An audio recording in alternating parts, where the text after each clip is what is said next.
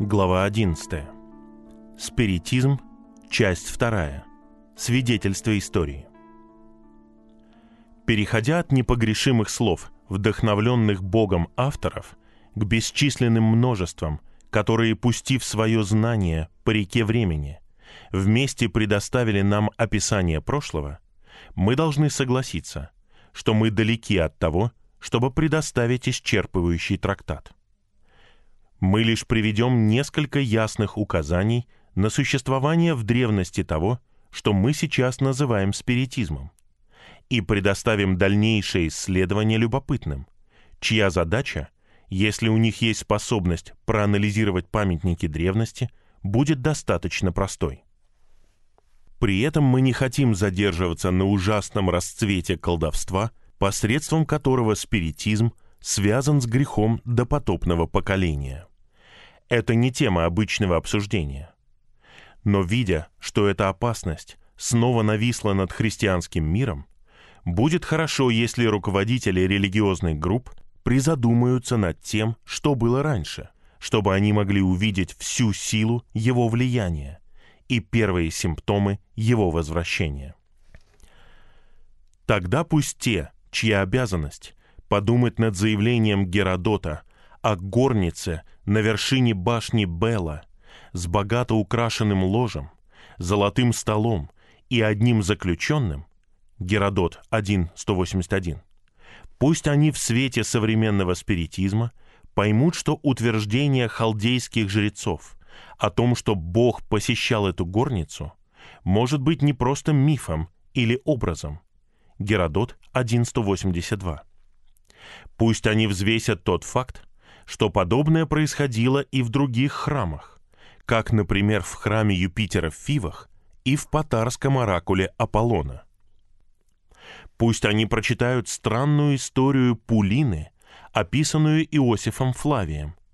Иосиф Флавий, древности 18.3.4. И скажут, ощущали ли ли жрецы Изиды поддержку древней и всеми признанной привычки – когда они отважились потребовать чистую и благородную римскую Матрону у ее мужа для бога Ануба.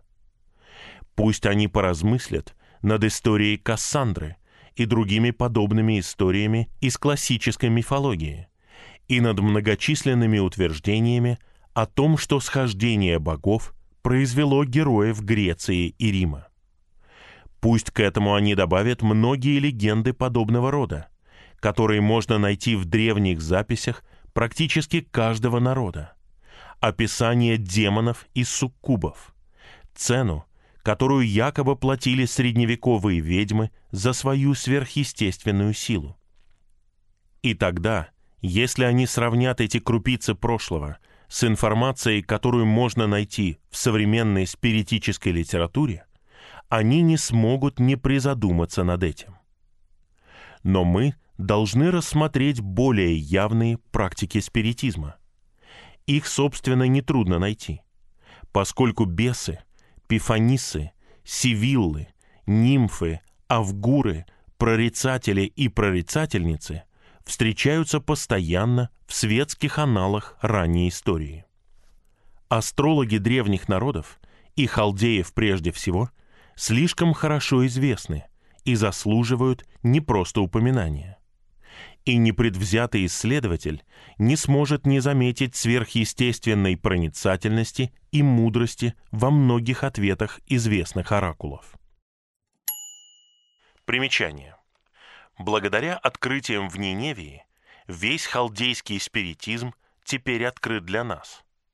И среди многих источников информации наибольшую ценность представляют некоторые отрывки из обширного труда о магии – обнаруженного мистером Лоярдом в царской библиотеке в Куюнджуке. Трактат, частью которого они являются, изначально состоял не менее чем из 200 скрижалей, на каждой из которых было написано от 300 до 400 строчек текста. Он разделен на три книги, первая из которых называется «Злые духи», вторая, скорее всего, состоит из зелий и заклинаний для исцеления недугов, а третья представляет собой сборник магических гимнов определенным богам, пению которых приписывается мистическая сила. Сходство многих доктрин в этом труде с современным спиритизмом просто поразительное. Конец примечания. Это особенно верно в отношении того, кого вдохновлял Аполлон, чья способность давать силы предсказания, как мы только что увидели, ясно подтверждается в Писании. Деяние 16.16. 16. Мы приведем в качестве примера один эпизод, известную историю о Крезе и Дельфийском оракуле, описанную Геродотом. Геродот 1.46.51. Если только мы полностью не отказываемся верить в сверхъестественное, у нас нет причин не верить истории. А великолепные подарки Креза были видны в Дельфах в дни историка. Чуть больше, чем за пять с половиной веков до Христа, царь Лидии, обеспокоившись распространением власти персов, стал размышлять над тем, как остановить рост государства-соперника. Его разум естественным образом обратился к каракулам как единственному источнику божественного промысла. Но какому из них он должен отдать предпочтение? Мир был наполнен капищами предсказателей, каждый из которых утверждал, что именно он получает божественное вдохновение. Он решил испытать тех, кто пользуется наивысшей репутацией, и на основании результата принять решение. Таким образом, он разослал посланников в различных направлениях. Одних к Аве Фокий, других к говорящим дубам и голубям Юпитера в Дадоне, третьих, чтобы испытать чудесные пророческие сны, которые после соответствующего очищения можно было пережить у могилы обожествленного Амфиара, четвертых, к ужасной пещере Трафония – из которой каждый, кто вошел в нее, выходил бледным и дрожащим от страха. Пятых — к Бронхиде в Милезии. Шестых — в знаменитый храм Юпитера Аммона, который величественно и одиноко стоял среди пустынь Ливии.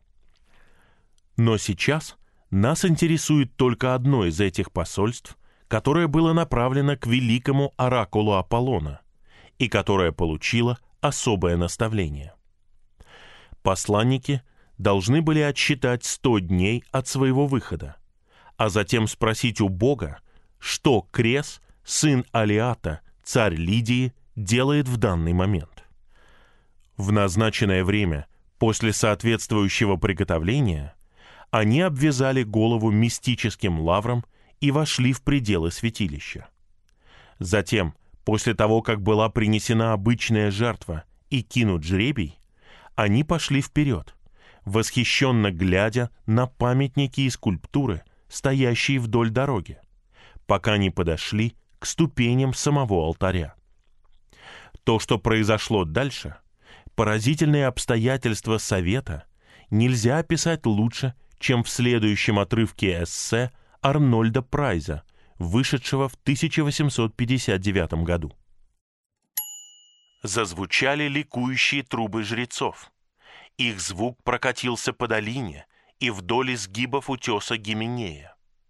Замолчав от этих звуков, он переступил через украшенный гирляндой порог. Он окропил голову святой водой из золотого фонтана и вошел во внешний двор. Его глаза увидели новые статуи, свежие источники и чаши, дары многих восточных царей. Стены, украшенные темными словами, стали вокруг него, когда он проходил к внутреннему святилищу, святому святых. Затем музыка стала громче, его интерес усилился, его сердце забилось быстрее. Со звуком, подобным многим громам, который дошел до толпы снаружи, открылась дверь в подземелье. Земля задрожала, лавровые деревья качнулись, вышли дым и пар. И внизу в скале он случайно увидел мраморные изваяния Зевса и ужасных сестер. Отблеск священных рук. На мгновение он увидел дымящуюся бездну, шатающийся треножник, и над всем этим фигуру с лихорадкой на щеках и пеной на губах, которая, устремив дикий взгляд в пространство, вскинула руки вверх в агонии своей души и с воплем, который он не забыл до конца дней, начала высоко и быстро петь темные слова воли небес. Когда посланники Креза подошли к святилищу, Питанисса не дала им время задать свой вопрос, а сразу же обратилась к ним со следующими словами.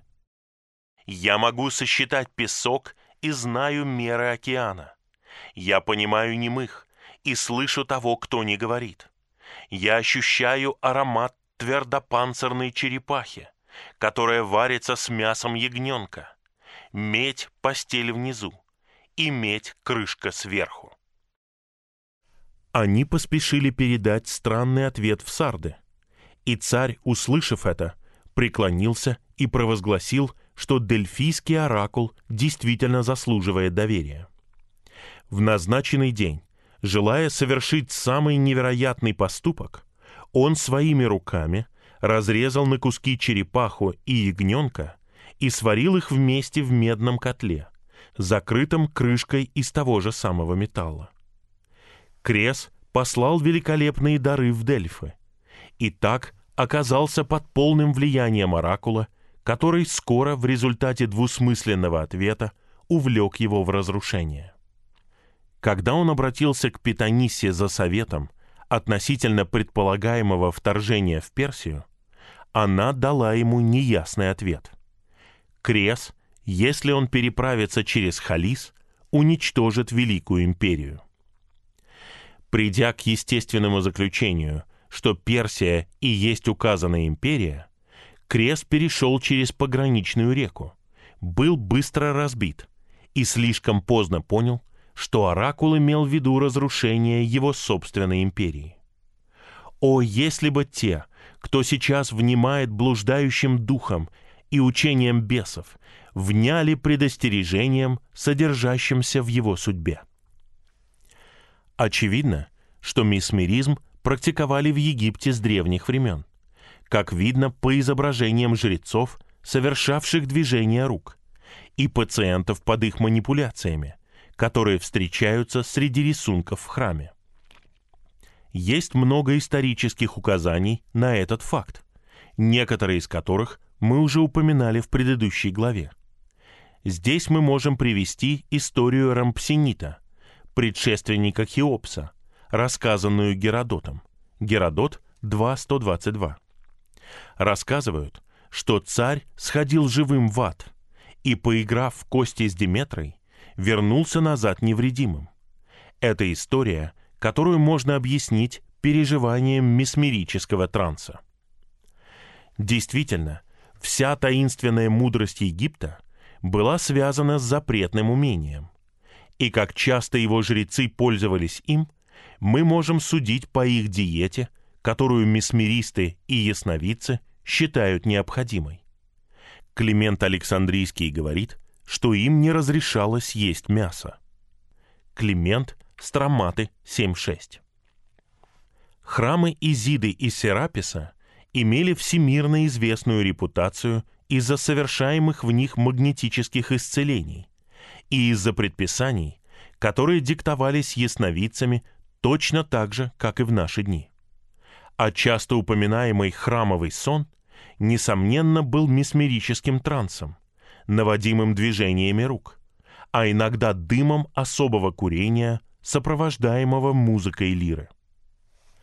Страбон говорит, что в храме Сераписа в Канобе происходили настолько поразительные эпизоды сверхъестественного исцеления, что самые известные люди верили в них и были готовы быть введенными в транс ради своей пользы и ради пользы других.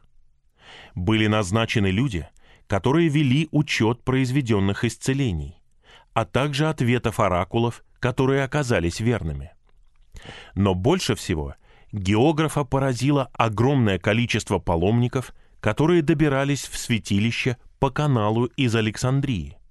И когда они проплывали мимо, воздух наполнялся их игрой на флейте и танцами. Геродот предполагает, что паломничество, процессии и введения просагогас начались с египтян. Техническое значение последнего из трех терминов неясно, но, скорее всего, он указывает на вход паломников в святилище, где верховный жрец выставлял некие священные реликвии или саму статую божества. Примечание. Нетрудно применить эти термины к современным паломничествам. Первый означал бы путешествие к месту нахождения святилища. Второй – марш-процессию от железнодорожного вокзала к святому месту. А третий – вход в церковь или грот. Конец примечания. Историк отмечает пять ежегодных паломничеств египтян к различным храмам и приводит красочное описание паломничества в Бубаст, описывая длинную вереницу лодок, полных мужчин и женщин, одни из которых дули в трубы и стучали кастаньетами, а другие пели и хлопали в ладоши. Местные подтвердили, что на этом празднике обычно присутствовало 700 тысяч человек, не включая детей. Еще одним местом посещения был храм Изиды в Бусирисе, где паломники, и мужчины, и женщины, обыкновенно после принесения странной жертвы били себя перед святилищем. Удивительная популярность этой богини частично объясняется следующим отрывком из Диодора Сицилийского. Египтяне говорят, что Изида открыла многие снадобья для сохранения здоровья и преуспела в искусстве медицины. И поскольку благодаря этому она достигла бессмертия, ее величайшее удовольствие – исцелять смертных. Тем, кто обращается к ней за помощью, она диктует средства во сне, открыто являя и свое видение, и свое благодеяние просящим.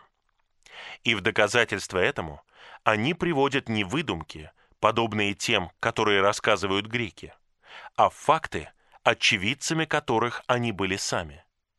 Практически весь мир поддерживает их свидетельства, ревностно поклоняясь Изиде из-за ее видимого явления при совершении ею чудес. Она встает над больными во сне и дает рецепты снадобий для их болезни. И те, кто слушается ее указаний, самым необъяснимым образом исцеляются. Многие исцеляются после того, как из-за серьезности их заболевания врачи отказываются от них. И многие, полностью лишенные зрения, или имеющие любую другую поврежденную часть тела, полностью исцеляются, как только они обращаются к этой богине. Таким образом мы видим, что диктовка предписаний ясновидящими – это не особенность современной фазы спиритизма.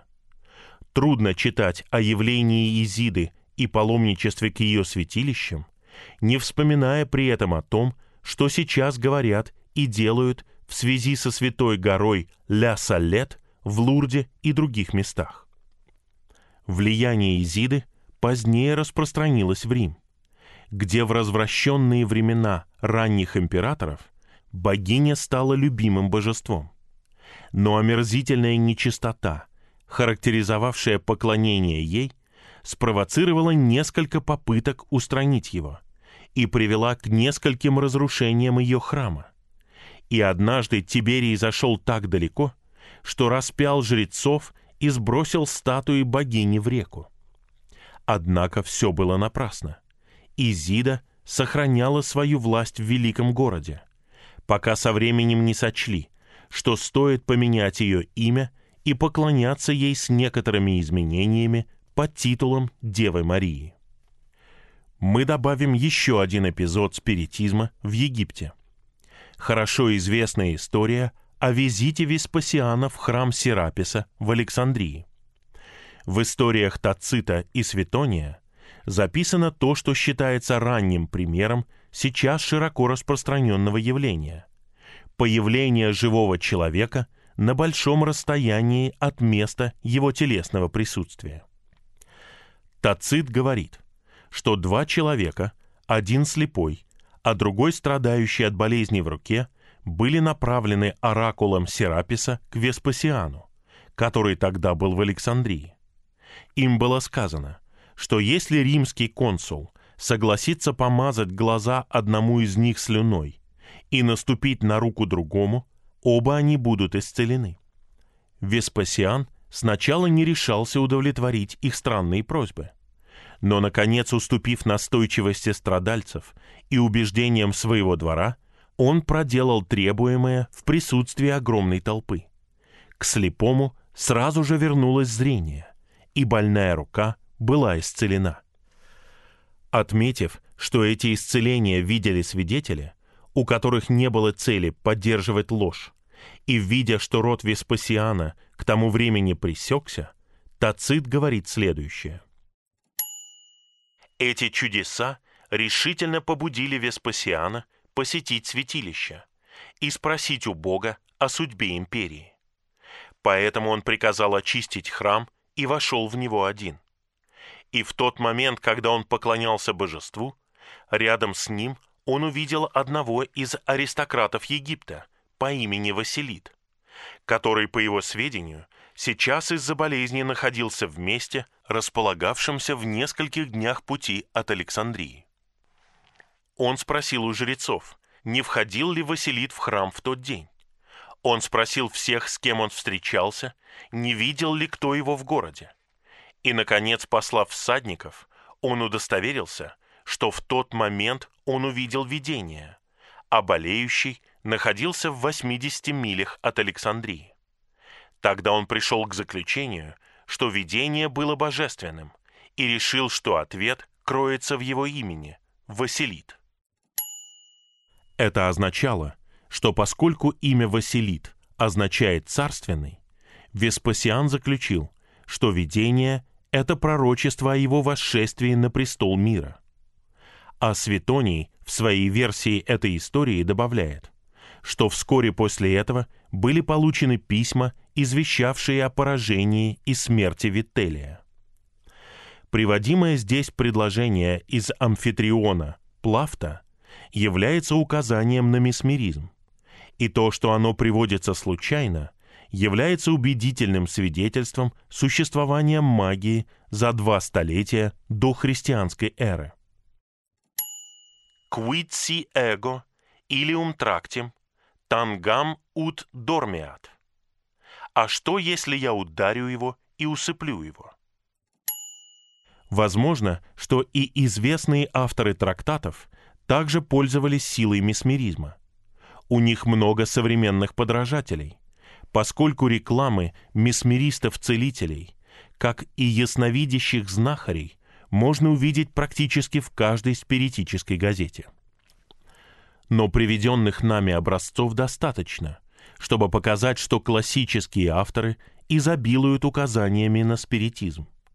Поэтому теперь мы должны перейти к более поздним авторам. И прежде всего мы посмотрим на узнавание Климента и Клементины Гамилии, труды, которые появились не позднее третьего века, а может быть и раньше, и которые содержат много отрывков, достойных рассмотрения. В начале каждой книги автор говорит, что, будучи язычником, удивлялся сомнениям о бессмертности души. Как он предлагал разрешить эти сомнения, мы позволим ему описать это его собственными словами. Что мне делать в таком случае? Я отправлюсь в Египет и установлю дружбу с иерофантами и пророками в святилищах. Затем я поищу мага и, найдя, склоню его, предложив ему большую сумму денег, чтобы он вызвал душу из ада при помощи искусства, называемого некромантией, как будто я хочу обратиться к ней по своему обычаю. Но своим вопросом я узнаю, действительно ли душа бессмертна. И интересовать меня будет не то, что душа ответит, что она бессмертна, что она говорит, а я слушаю, а лишь то, что она стала видимой. Просто увидев ее своими глазами, я получу достаточное и убедительное доказательство ее существования, просто из того факта, что она появилась. Поэтому сомнительные слова, которые слышат уши, уже не отменят того, что увидели глаза. Клементина Гамилия 1.5 Это предложение странным образом соответствует часто повторяемым аргументам спиритистов о том, что существование другого мира лучше всего доказывается посредством общения с бесами, живущими в нем. Вскоре после этого появляется Симон Волхв и рассказывает историю, очень напоминающую бесчисленные повествования о духовной помощи, заполонившей литературу о новой религии. В качестве примера возьмите следующие заявления, сделанные на одном из собраний Британской национальной ассоциации спиритистов. Мистер Морс сказал, что ему сообщили о том, что у горняков были проявления во время работы в шахтах, и что маленький мальчик, работавший в шахте неподалеку от Глазго, когда он уставал, имел привычку призывать духа, который помогал ему толкать тележку, что тот и делал. Однажды дух, как было сказано, использовал такую силу, что сильно повредил тележку. Мистер Латам отметил эпизод, в котором дух сделал пилюли которые впоследствии с пользой для себя приняла его знакомая. Доктор Гулли сказал, что у него дома духи нередко являются членом семьи и передвигают предметы из одной комнаты в другую, пока все двери закрыты, заправляют ему постель вечером и спускаются и поднимаются по лестнице такими же тяжелыми шагами, как у обычного человека. Вот история Симона. Однажды, когда моя мать Рахиль приказала мне идти в поле и жать, и я увидел лежащий серп, я приказал ему подняться и начать жать, и он пожал в десять раз больше, чем остальные. Примечание. Климент. Узнавание. 2.9. Скорее всего, Симон был адептом. Конец примечания. Следующие перечисления чудес Симона можно найти во второй части Клементины Гамилии. И мне рассказали, что он заставляет статуи ходить, окутывает себя огнем и не обжигается, а иногда даже летает. Он превращает камни в хлебы. Он становится змеем, превращается в козла, становится двуликим и преображается в золото.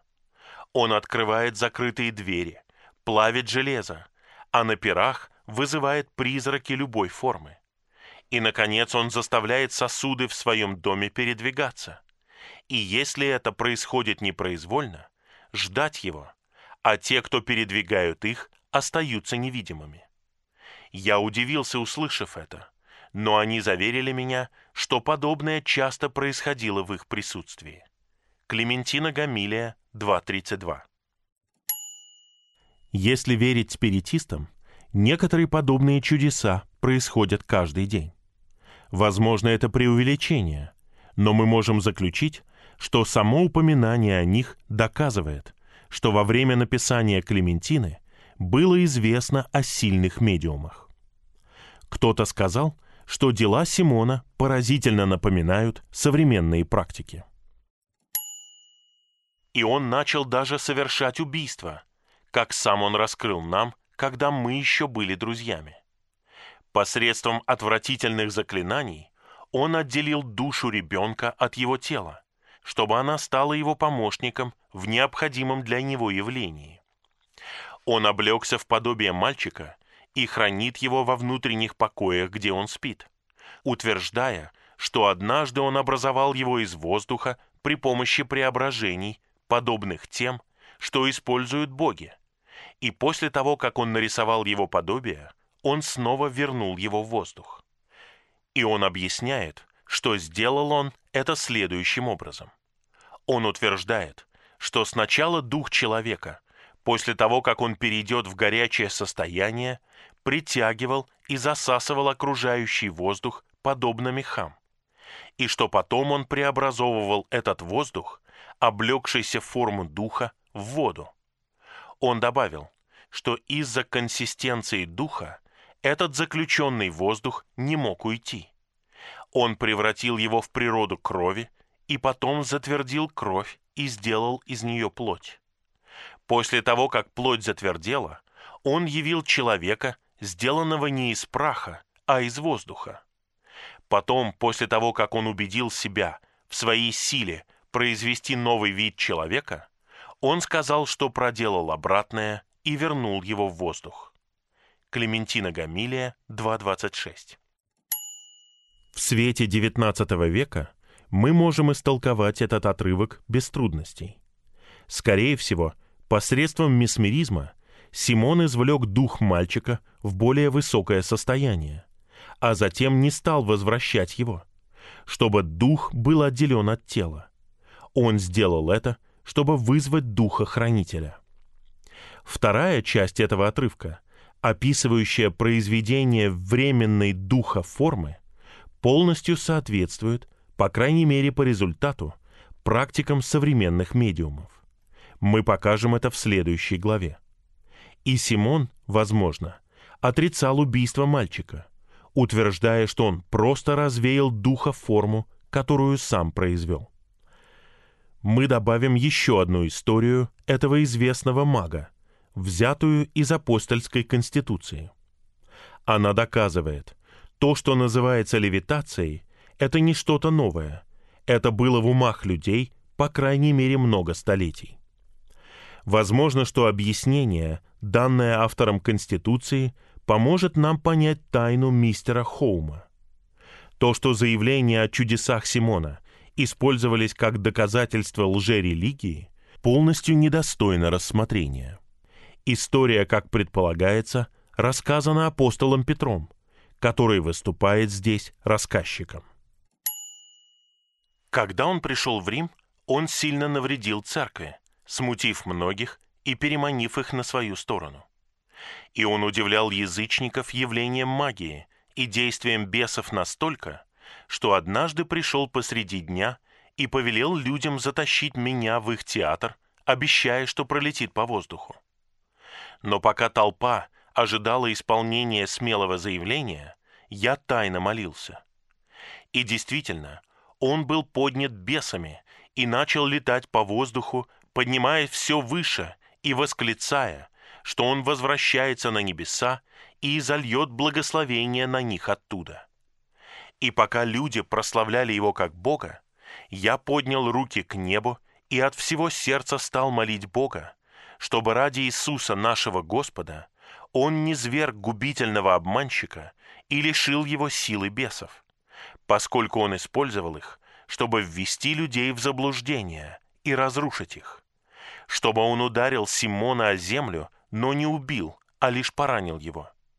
Устремив свой взор на него, я сказал в ответ на его слова, «Если я человек Божий, истинный апостол Иисуса Христа, учитель благочестия, а не такой обманщик, как ты, Симон, я повелеваю злым силам, отступившим от благочестия, которые сейчас поддерживают и несут Симона, отпустить его, чтобы он был сброшен сверху, и пусть над ним насмехаются те, кого он обманул. Как только я сказал это, Симон был лишен своей силы и упал с большим шумом. И с силой упав на землю, он сломал бедро и обе стопы. Тогда толпа воскликнула, «Есть только один Бог, которого Петр верно возвещает, и истина только в нем». И многие ученики Симона оставили его, но некоторые, заслуживавшие погибели вместе с ним, продолжили его злое учение. И так самая атеистическая секта симонитов появилась в Риме – и дьявол работал через остальных лжеапостолов. Апостольская конституция 6.9 Если мы исследуем труды александрийских неоплатоников, чья важная школа была основана в первой половине третьего века на основании учений, взятых из древних мудрецов Востока, мы обнаружим, что они были открытыми спиритистами, или лучше сказать, теософами. Аммоний Саккас, Платин, Ямвлих и другие были сильными адептами, известными своими месмерическими исцелениями и магией вообще.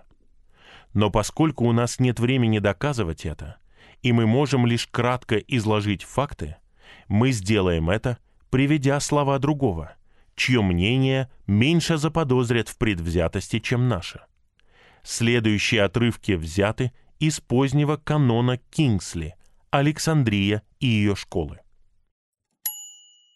Они решили совершать чудеса и более или менее преуспели.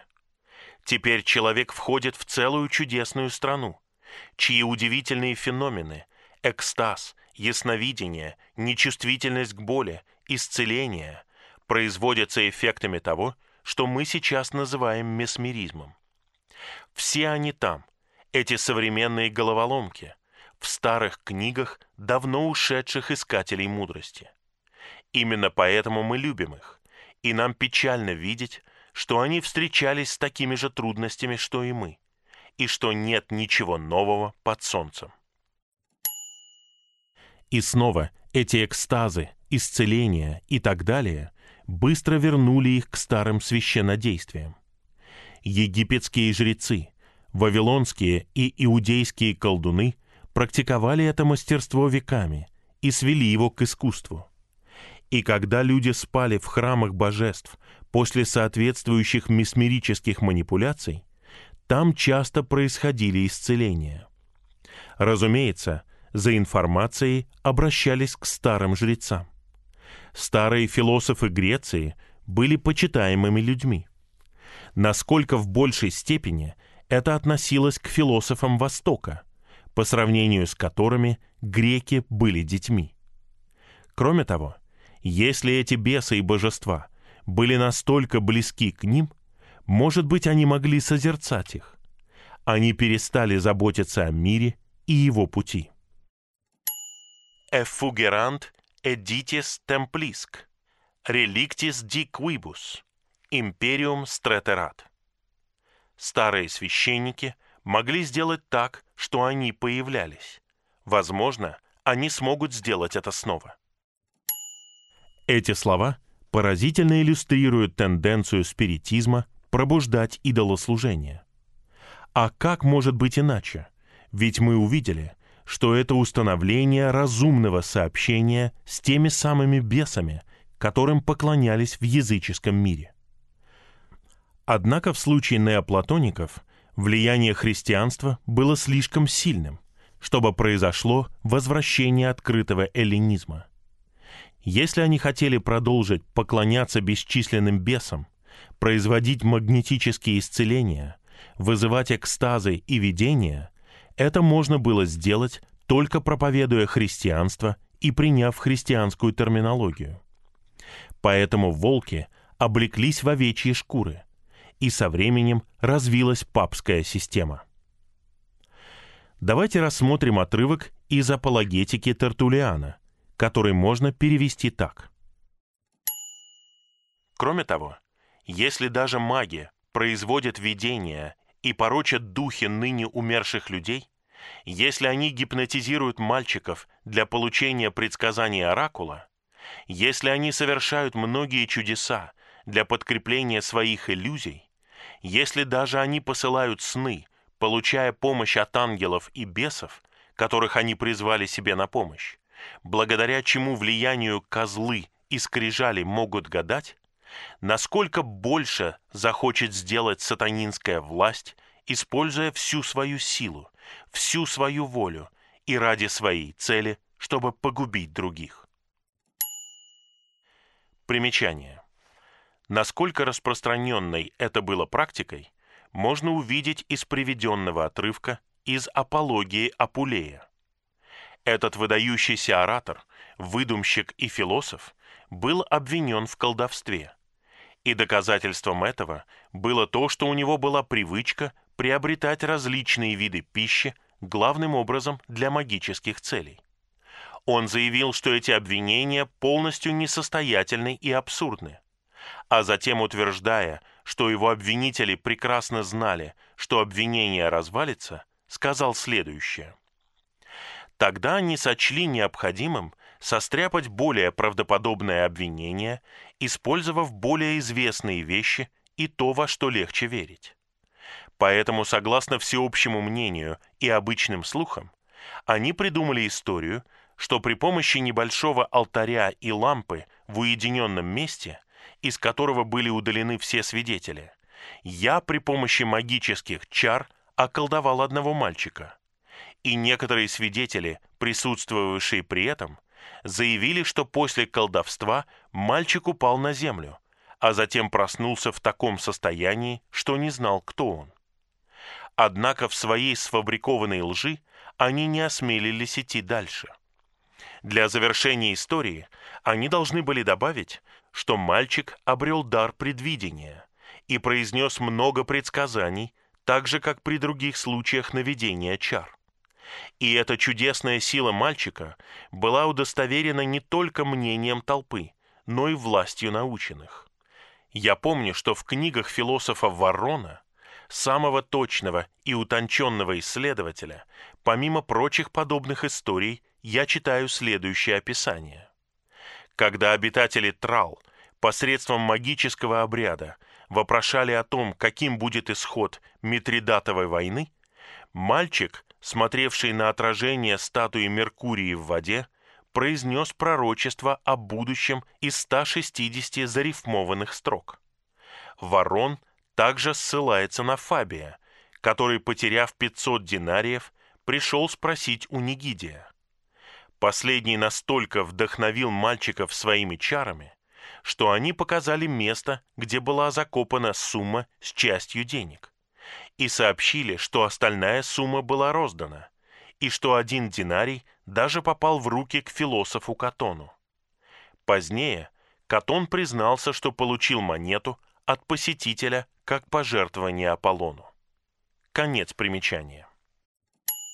Видения, упомянутые здесь, скорее всего, это не что иное, как духовные формы наших дней.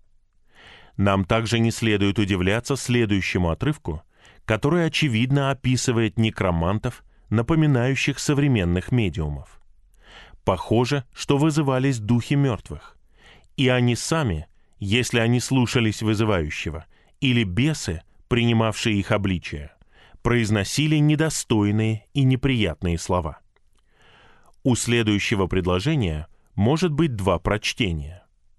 Первое – элидунт, то есть они отчуждают мальчиков, умерщвляют их или в качестве жертвы, или берут знаки из их экскрементов или внутренностей. Но более вероятно второе – элициунт, и оно указывает на вытягивание духа при помощи месмеризма, помещение пациента в состояние ясновидения, чтобы он мог произнести ответы оракула. Примечание.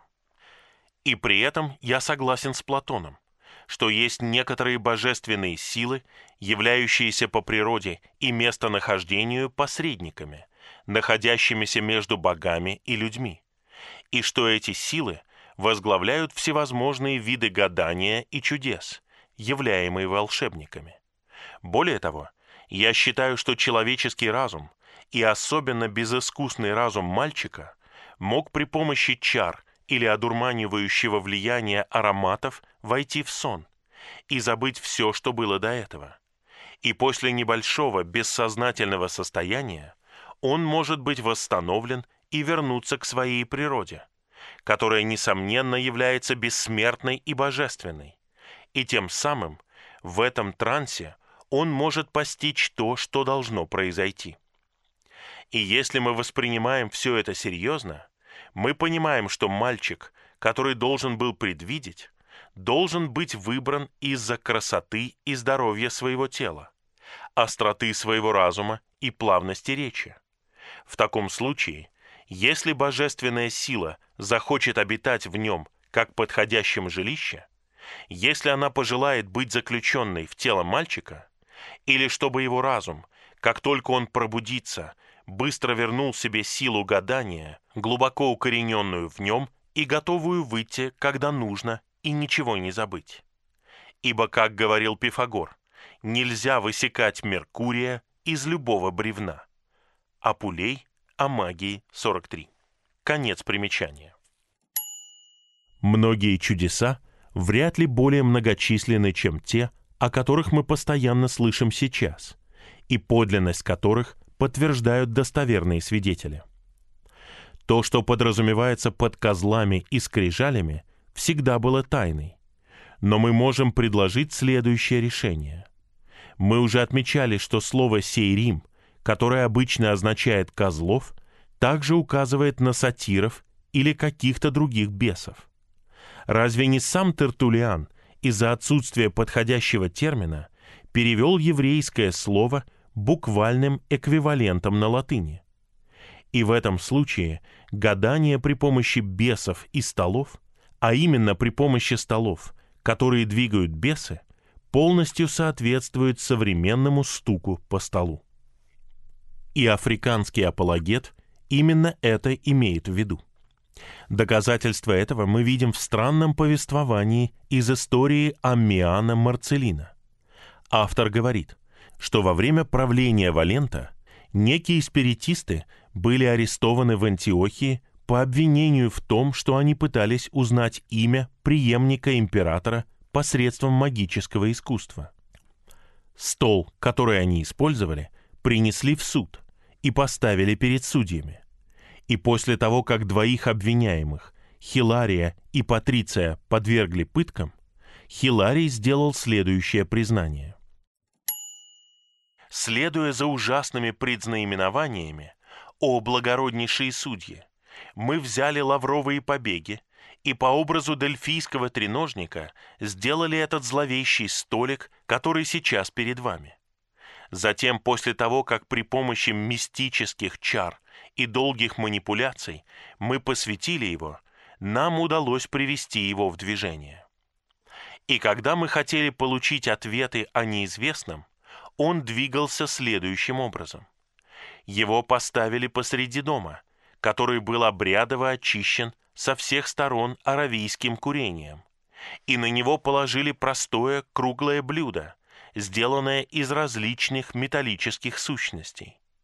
По краю блюда были искусно высечены 24 буквы алфавита, разделенные тщательно отмеренными интервалами. После того, как вызвано божество, дающее ответы, согласно законам церемониальной науки, человек, одетый в белый лен, обутый в обувь из того же материала, с тюрбаном вокруг головы и ветвями счастливого дерева в руке, встает над треножником и поддерживает равновесие кольца, висящего на тончайшей карпатской нити. Кольцо, приведенное в действие мистическими обрядами, бросается на определенное расстояние и попадает на особую букву, притягивающую его. Таким образом, оно пишет героические стихи, являющиеся подходящим ответом на предлагаемые вопросы. Стихи, довольно совершенные в смысле размера и рифмы, подобные тем, которые произносила Питаниса или Оракул Бронхиды. В это время, указанное здесь, мы спрашивали, кто должен быть преемником нынешнего императора. Вопрос – который вытекал из предыдущего заявления, что он должен быть во всех отношениях совершенным человеком. Кольцо устремилось к краю блюда и уже коснулось двух слогов «Тео» с буквой «Д» на конце, когда один из присутствующих воскликнул, что судьба указывает на Феодора. Мы больше не стали об этом спрашивать, поскольку всем нам было довольно очевидно, что Феодор и есть тот человек, о котором мы все спрашивали. Амиан Марцелин, 29.1.29. Хиларий любезно добавил, что сам Феодор ничего не знал об этом сеансе, но тем не менее позднее его быстро схватили и казнили. Но его смерть не удовлетворила подозрительного Валента. Впоследствии многие невинные люди были казнены только из-за того, что им не посчастливилось иметь имя, начинавшееся с роковых букв «Теод». Но предсказание кольца и стола не оказалось ложным. По смерти Валента, после его поражения от готов при Адрианополе императором Востока был провозглашен прославленный Феодосий. Эта замечательная история, по-видимому, доказывает, что треножник, часто упоминаемый классическими авторами, был связан не просто с гаданием, а с гаданием, подобным тому, что сейчас в моде, поскольку стол необходимо было оснастить чем-то, передававшим движение, прежде чем спрашивать что-либо. Скорее всего, это движение производилось так же, как у нынешних спиритистов. Из деталей последующего повествования можно узнать, что использование алфавита для общения с духами, считающееся чем-то современным, было хорошо известно посвященным 15 столетий назад. И, наконец, то, что на престол взошел Феодосий, является еще одним доказательством чудесного, хотя и ненадежного предузнания бесов.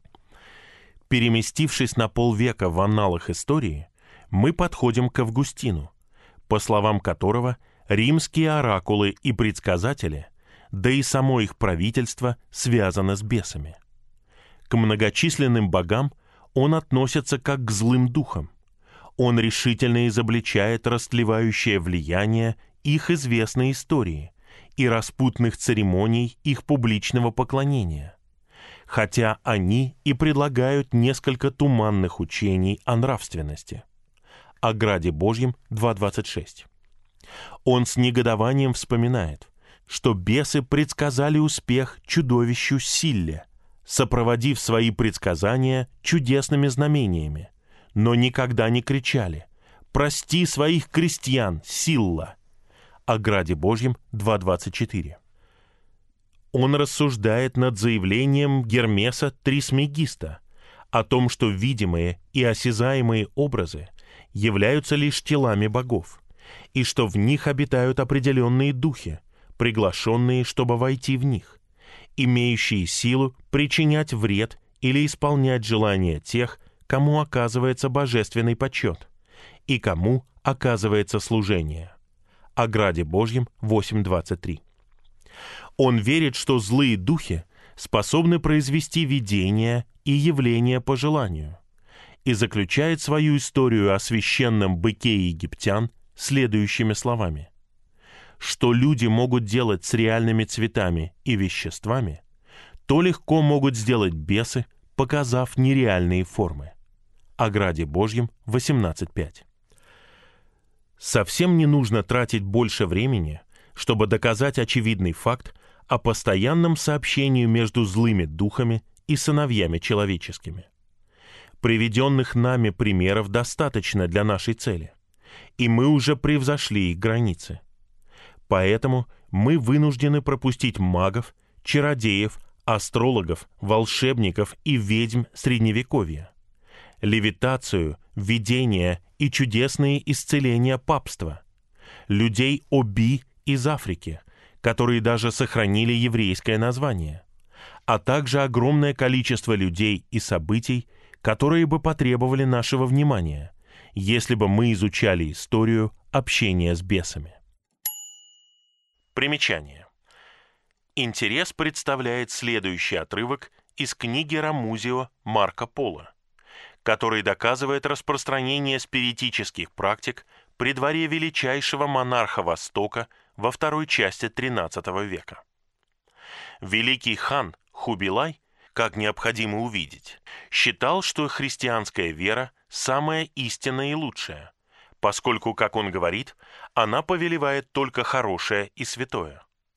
Но он не позволяет христианам нести крест перед собой, потому что на нем бичевали и убили такого великого и вознесенного человека, как Христа. Возможно, кто-то спросит, поскольку он считает христианскую веру лучшей, почему он не присоединится к ней и не станет христианином? Он сказал – как ты можешь заставить меня стать христианином? Ты видишь, что христиане в этих местах настолько невежественны, что не могут достичь ничего, а идолослужители могут сделать все, что пожелают. До такой степени, что когда я сижу за столом, чаши с середины зала подходят ко мне полные вина или другого напитка, и никто их не касается, и я пью из них. Они управляют бурями, заставляя их проходить в любом направлении по их желанию, и совершают многие другие чудеса. А их идолы, как ты знаешь, говорят и дают им предсказания по любой теме, которую они выберут. Но если я обращу веру к Христу и стану христианином, тогда мои вельможи и другие необращенные скажут, что заставило тебя креститься и принять веру Христа? Какие силы или чудеса ты видел с его стороны? Ты знаешь, что идолослужители здесь говорят, что их чудеса совершаются святостью и силой их идолов. Я не знаю, как на это ответить, поэтому они лишь утвердятся в своих ошибках. И идолослужители, являющиеся адептами этого поразительного искусства, легко замыслят мою смерть. Юл Марко Поло. Конец примечания. Однако мы не можем пропустить любопытный отрывок из еврейского текста первой половины 17 столетия, который цитирует Делидж в своей библейской психологии. Во время игры мы поворачиваем стол при помощи магии и шепчем друг другу в уши. Шемот Шелшедим – имена бесов. И тогда стол подпрыгивает, даже если на нем лежит огромный вес. В 1615 году Залман Зеби утверждал, что подобное поворачивание стола осуществляется не магией, а силой Божьей. Основанием этого аргумента было то, что во время манипуляций они пели чудесные песни, например, «Господь мира да будет превознесен». Он утверждает, что дела дьявола не могут совершаться, когда упоминается Бог. Это подобно утверждениям неких современных людей, занимающихся столоверчением. Но история предоставляет бесконечные доказательства того, как оскверняется имя Бога, когда его связывают с гнусными делами. Кроме того, неясно, кого они имеют в виду, когда призывают Бога, поскольку они не могут взывать к тому, кто сделал небеса и землю, если они просят помощи в том, чтобы нарушить его законы. Существует два господина в мире, хотя правление одного из них уже закончилось. Мы лишь должны добавить, что описания современных путешественников доказывают спиритизм и особенно культ бесов, принимаемых за духов предков или родственников – который распространен повсеместно среди язычников и варварских племен, будь то в сердце Африки, в отдаленных странах Азии или среди индейцев Америки. Примечание. Доказательства этого можно найти в работах недавних путешественников, таких как Ливингстон или Швейнфурт. Следующий отрывок взят из книги Ливингстона «Последние журналы». Сулейман бин Юма жил на материке, в Моссесаме, напротив Занзибара. Невозможно отрицать силу предвидения, кроме как отвергнув все доказательства, поскольку он часто предсказывал смерть великих людей среди арабов. И в целом он был хорошим человеком, правым и искренним, терти. Не было никого, кто мог сравниться с ним в доброте и умении. Он сказал – что иногда к нему приходили два белых мужчины среднего размера с прямыми носами и волосами до пояса и рассказывали ему то, что должно было произойти. Он умер 12 лет назад, не оставив преемника. Он предсказал свою собственную кончину от холеры за три дня. Конец примечания. Несколько лет назад Такие идеи были ограничены наиболее непросвещенными частями Земли. Но сейчас поток бесовства снова поднялся и быстро заливает христианский мир. Злой дух возвращается с семью духами, злейшими себя. И из этого вытекает язычество, темнее, чем то, которое переживал мир. Поскольку это язычество, полученное назад после испытания и намеренного отвержения Господа Иисуса Христа. И если, получив познание истины, мы произвольно грешим, то не остается уже жертвы за грех, но некое страшное ожидание суда и ярость огня, готового пожрать противников. Послание к евреям, глава 10, стихи 26 и 27.